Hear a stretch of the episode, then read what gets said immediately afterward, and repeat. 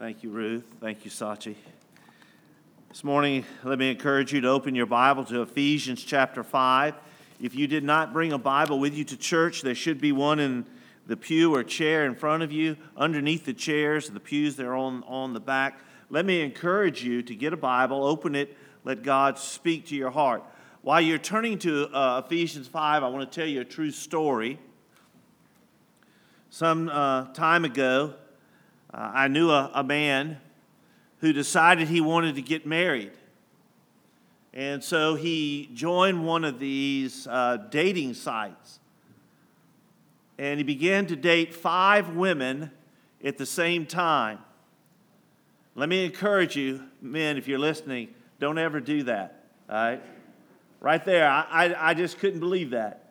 And he began to date five women at the same time and he actually created a graph, a chart in his house with each woman's names and their pros and cons because he, he was looking for the will of God. Okay? He eventually got married. It didn't last one year. Okay? We're all searching for God's will. We're all asking that He direct us. But in many times we do things that are counterproductive, and then we blame God for not sharing His will with us. The title of my message this morning is this Finding God's Will for Our Lives. Now, I want you to notice that I use the word finding. You have to find it. When you find God's will, and you see how God is blessing what you're doing, then you know, you recognize that it wasn't your decision, but it was actually God's will that you found. All right? Now, notice the theme as I read it to you. What is God's will for your life?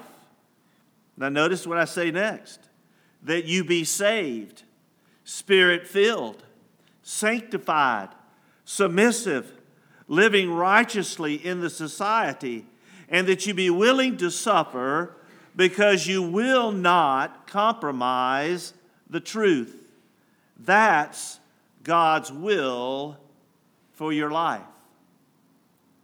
Now, we all struggle with knowing God's will with these individual decisions that we make. We ask ourselves, well, what job should I, should I take?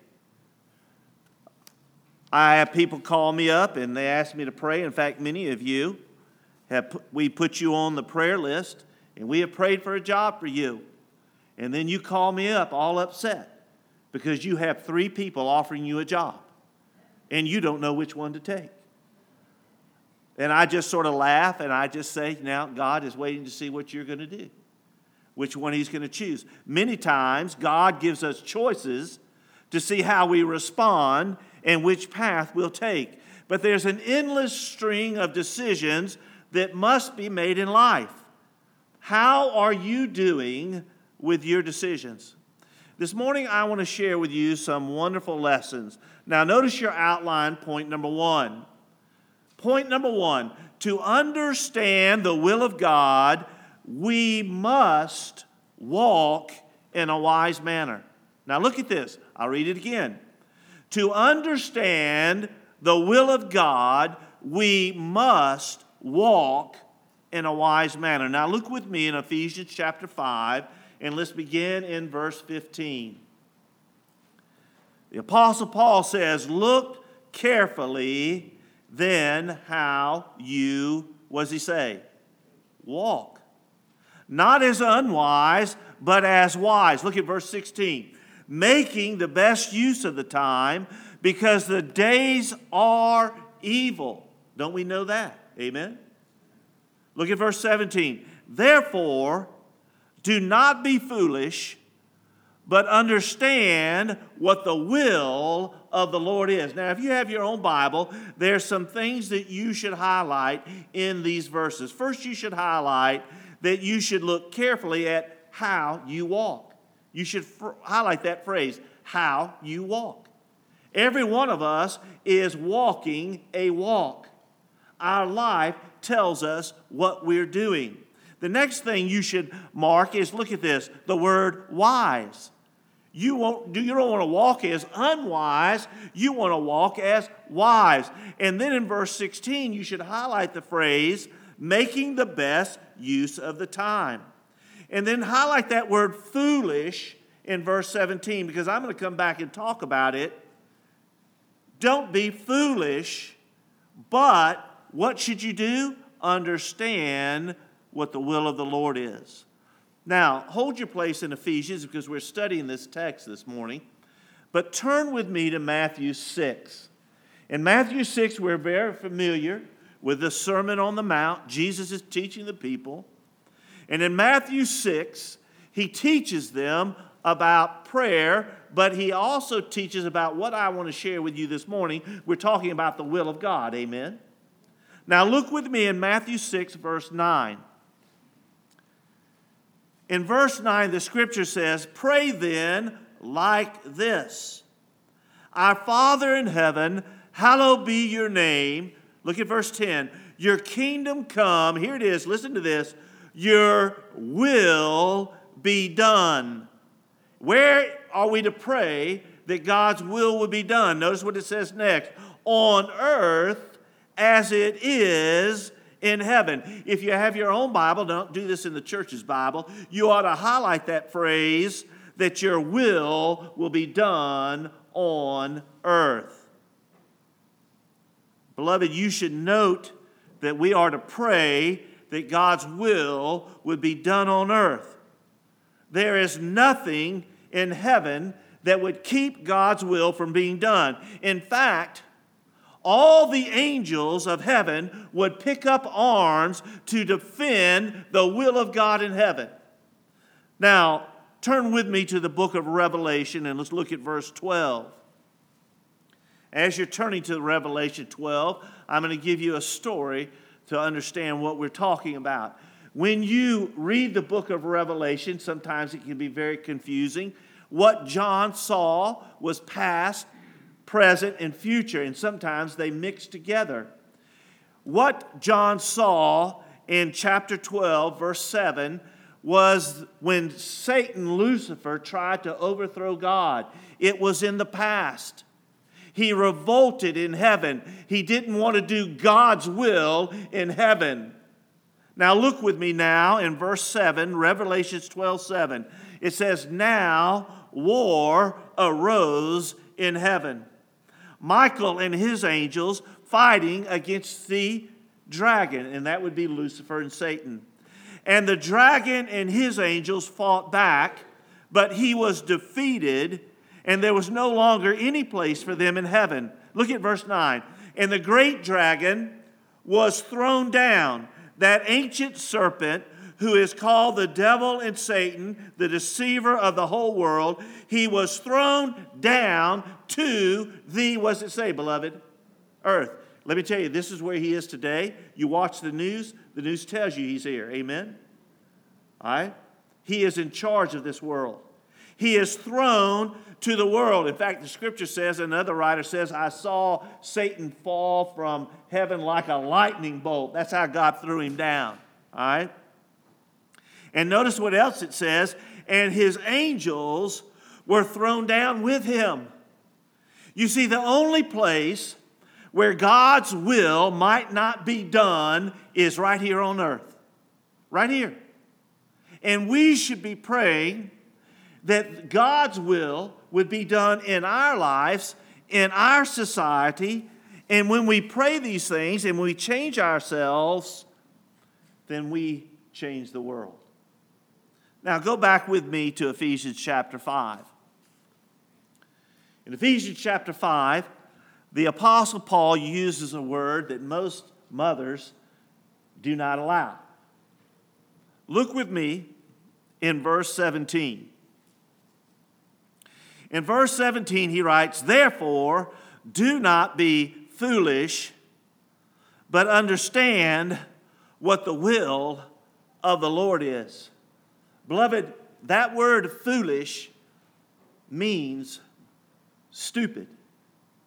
Now, I know my, my wife doesn't like that word. She didn't allow my children to call each other stupid.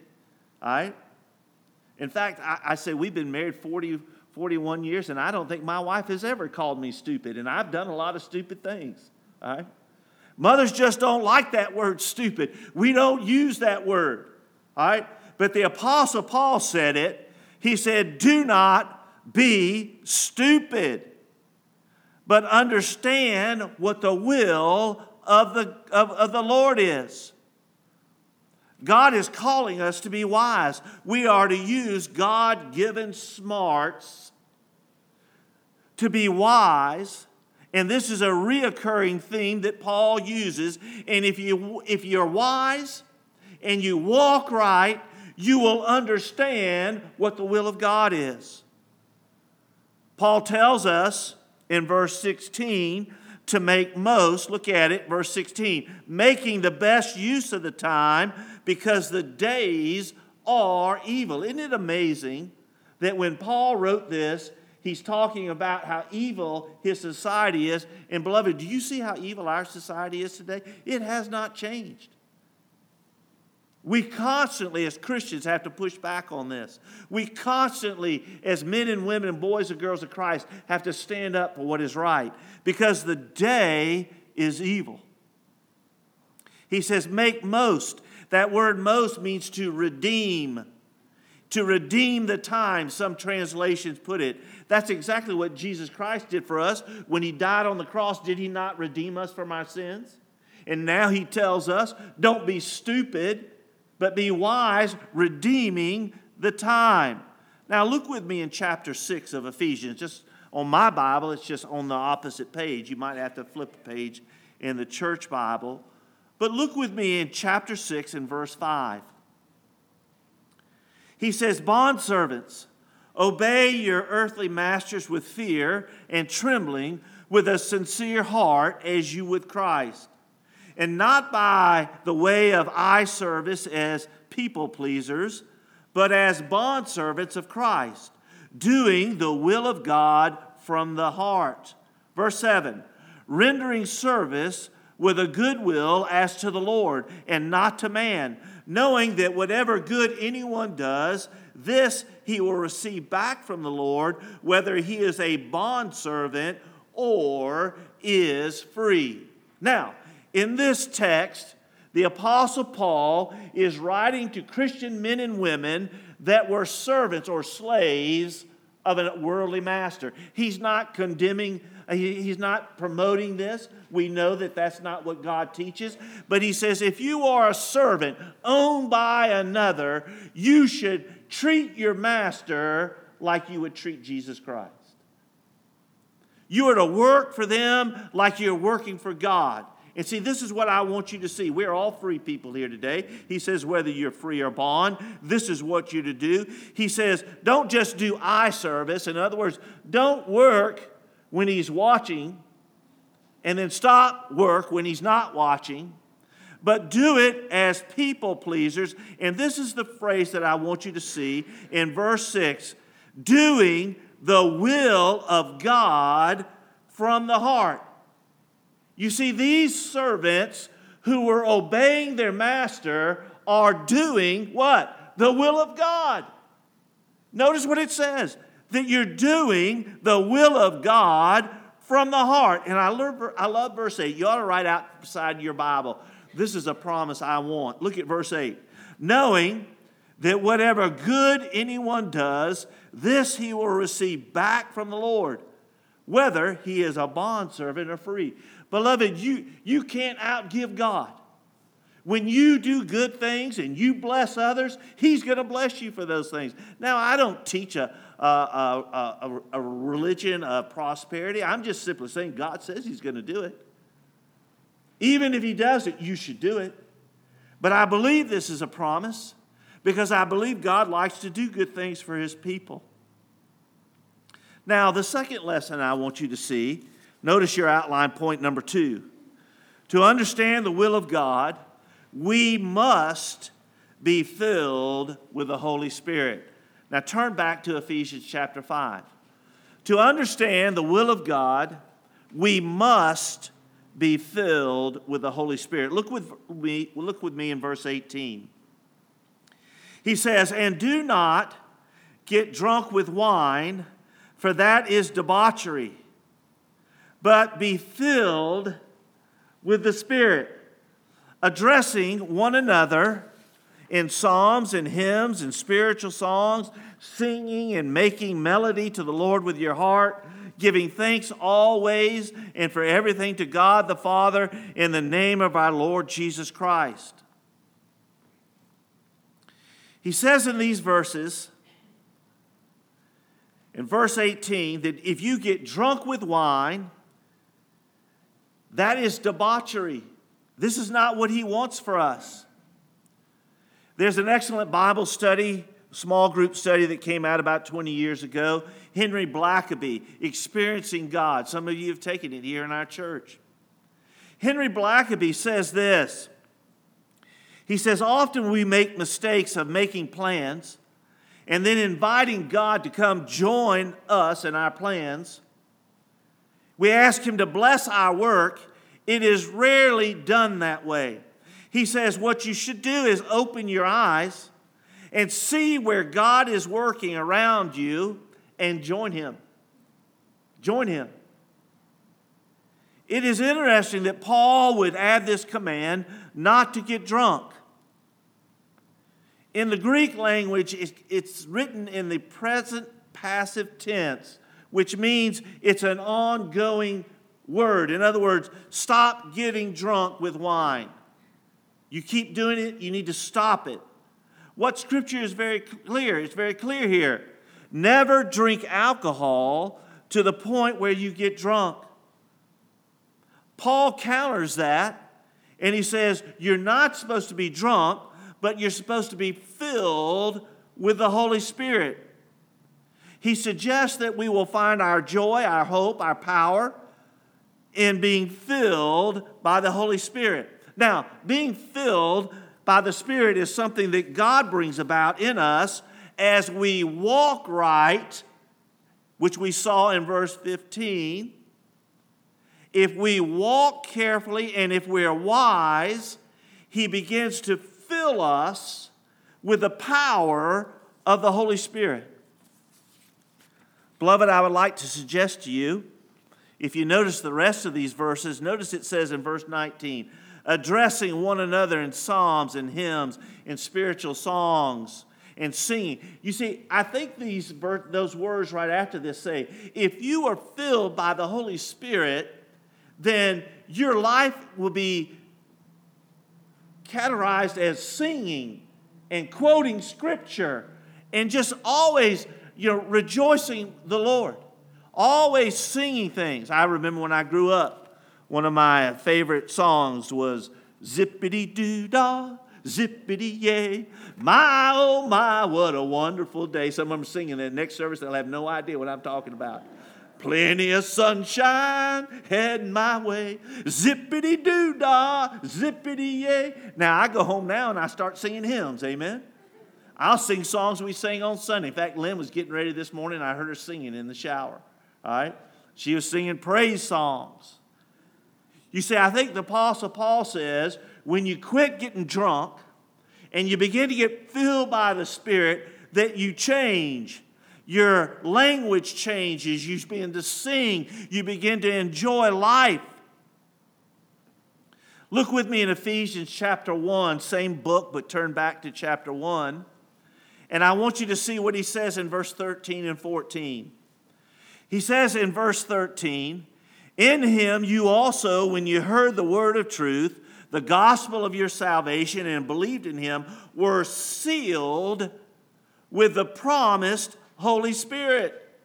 You see, when you believe, you were sealed with the Spirit. And now, when you walk wisely, and you begin to walk the way He wants and sing and talk in Scripture and do the things He wants, you begin to get Spirit filled, then you change then your life begins to change and be what God wants.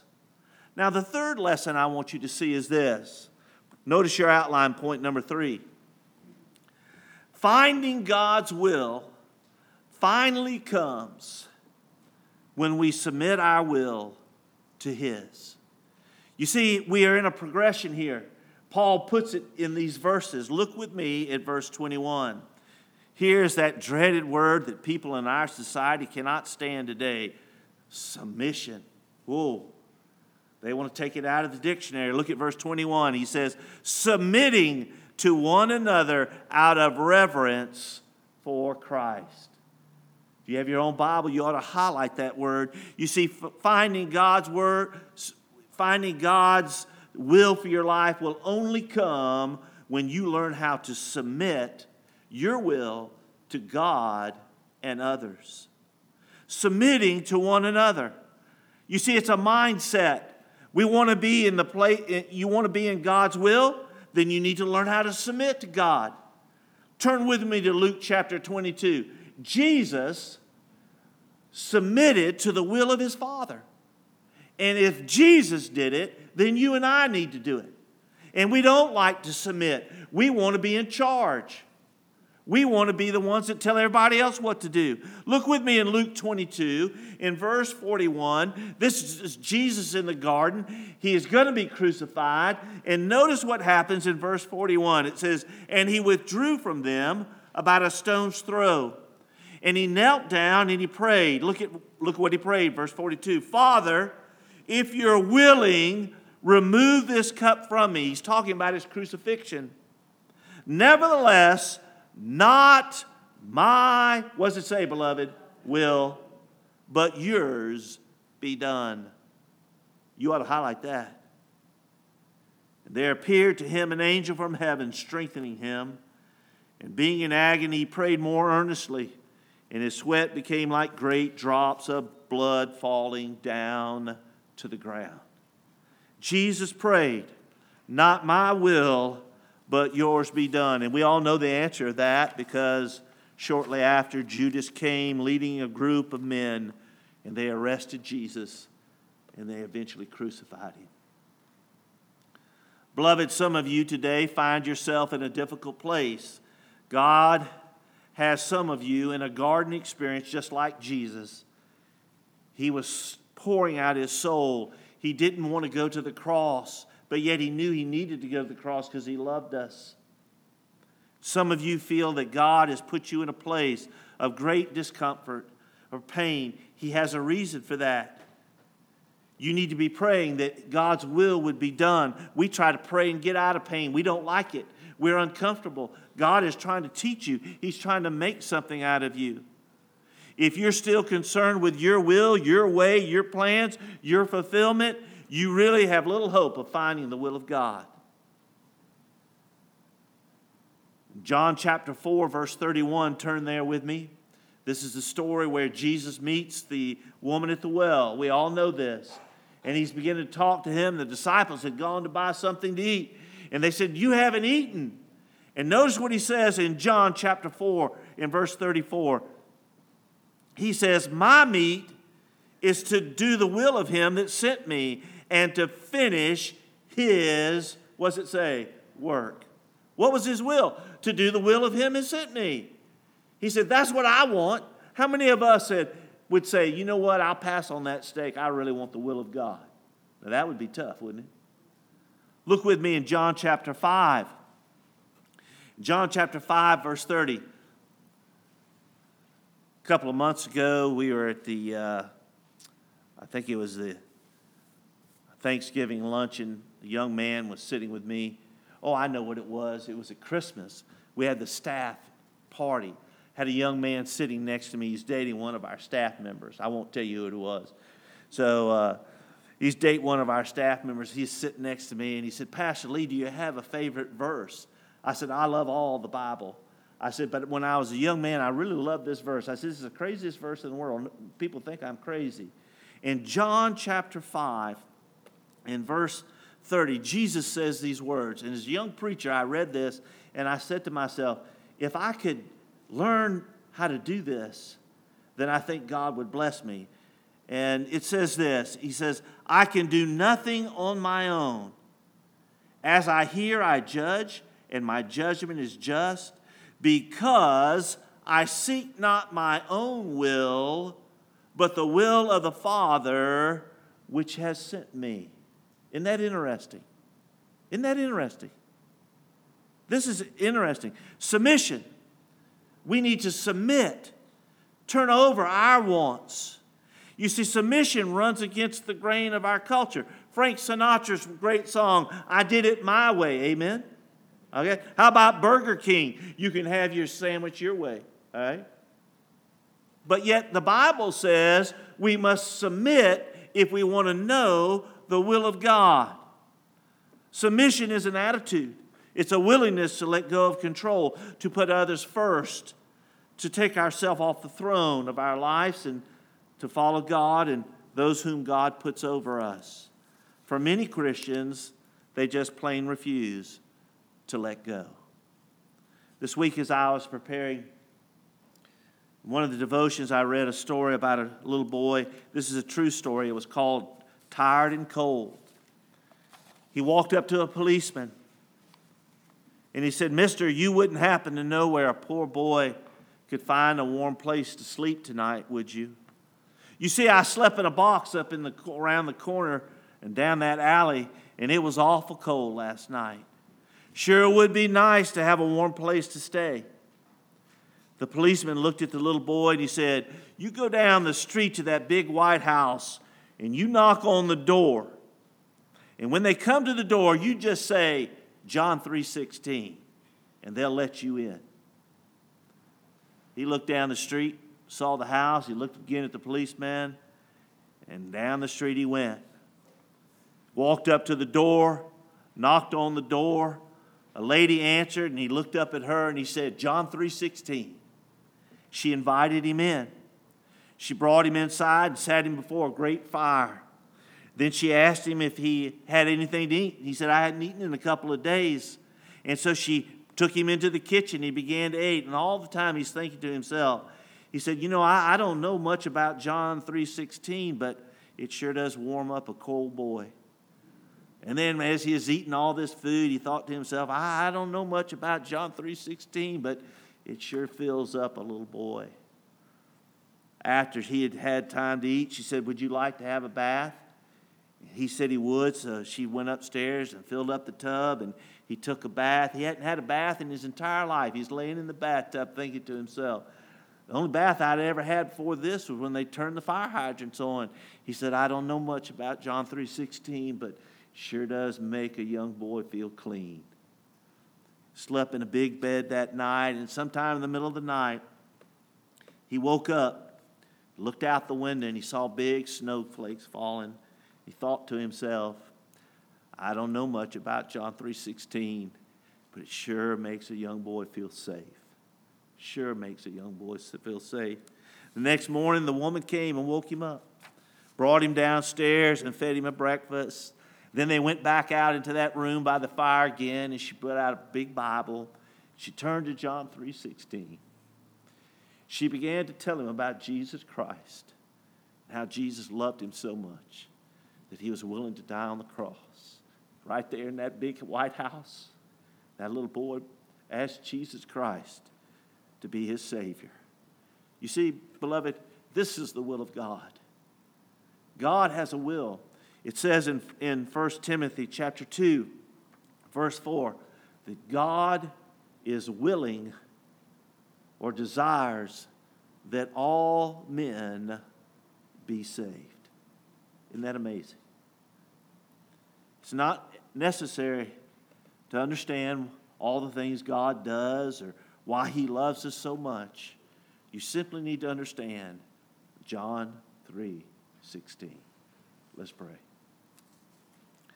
Dearly Father, I thank you for the opportunity to preach to your people today. Lord, I pray that you'd help us all to find your will. That's what it says. To find the will of God, to know the will of God, to search for the will of God, to be pleasing in your sight, to not be stupid, to redeem the time, to no longer be drunk, but to be filled with the Spirit. To be singing hymns and praising songs and speaking uh, scripture to one another, and to be submissive to the will of God and others. Lord, I pray if there's someone here today, friend, maybe you're here today and you're searching. God is doing a work in your heart. You came to church today because you know that you're not right with the Lord. Friend, let me just talk to you for a moment. The Bible tells us that we are all sinners. In Romans 3:23 it says we've all sinned and fall short of the glory of God. But that's not the end of the story. You see the Bible tells us that God loved us so much that he was willing to pay for our sin. In John chapter 3, a man by the name of Nicodemus comes and speaks with Jesus. He wanted to know how to get into the kingdom of God. He wanted to know how to be born again. Jesus begins to talk to him.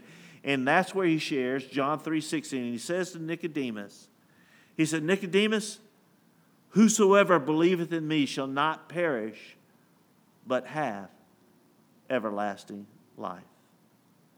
Friend, if you're here today, God is speaking to your heart about having a relationship with Him right now, why don't you make that decision? Why don't you just talk with the Lord in your heart? Confess your sins to Him.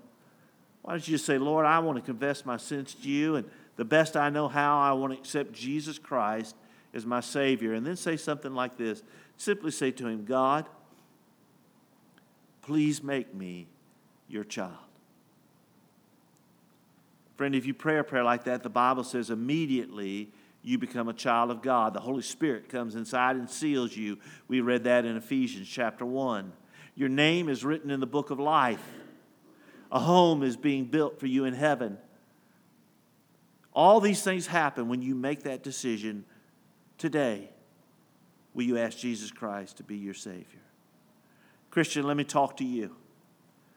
There's not one of us, not one of us, who would admit that our will is better than God's. So why don't we follow Him? We've just started 2020. We've been talking about how we should live this year. Why don't we follow His will? Why don't we submit to the will of God? I, I believe with all my heart that when we're in God's will, that will be the happiest we'll be here in this life. You want to be happy? You want God's blessing upon you? Then you be in His will. No matter where it takes you. Sometimes it takes you to gardens like Jesus was in. took Jesus to the cross. But Jesus said, Your will be done. Lord, hear the prayers of your people today. Bless us. We ask this in Jesus' name. Amen.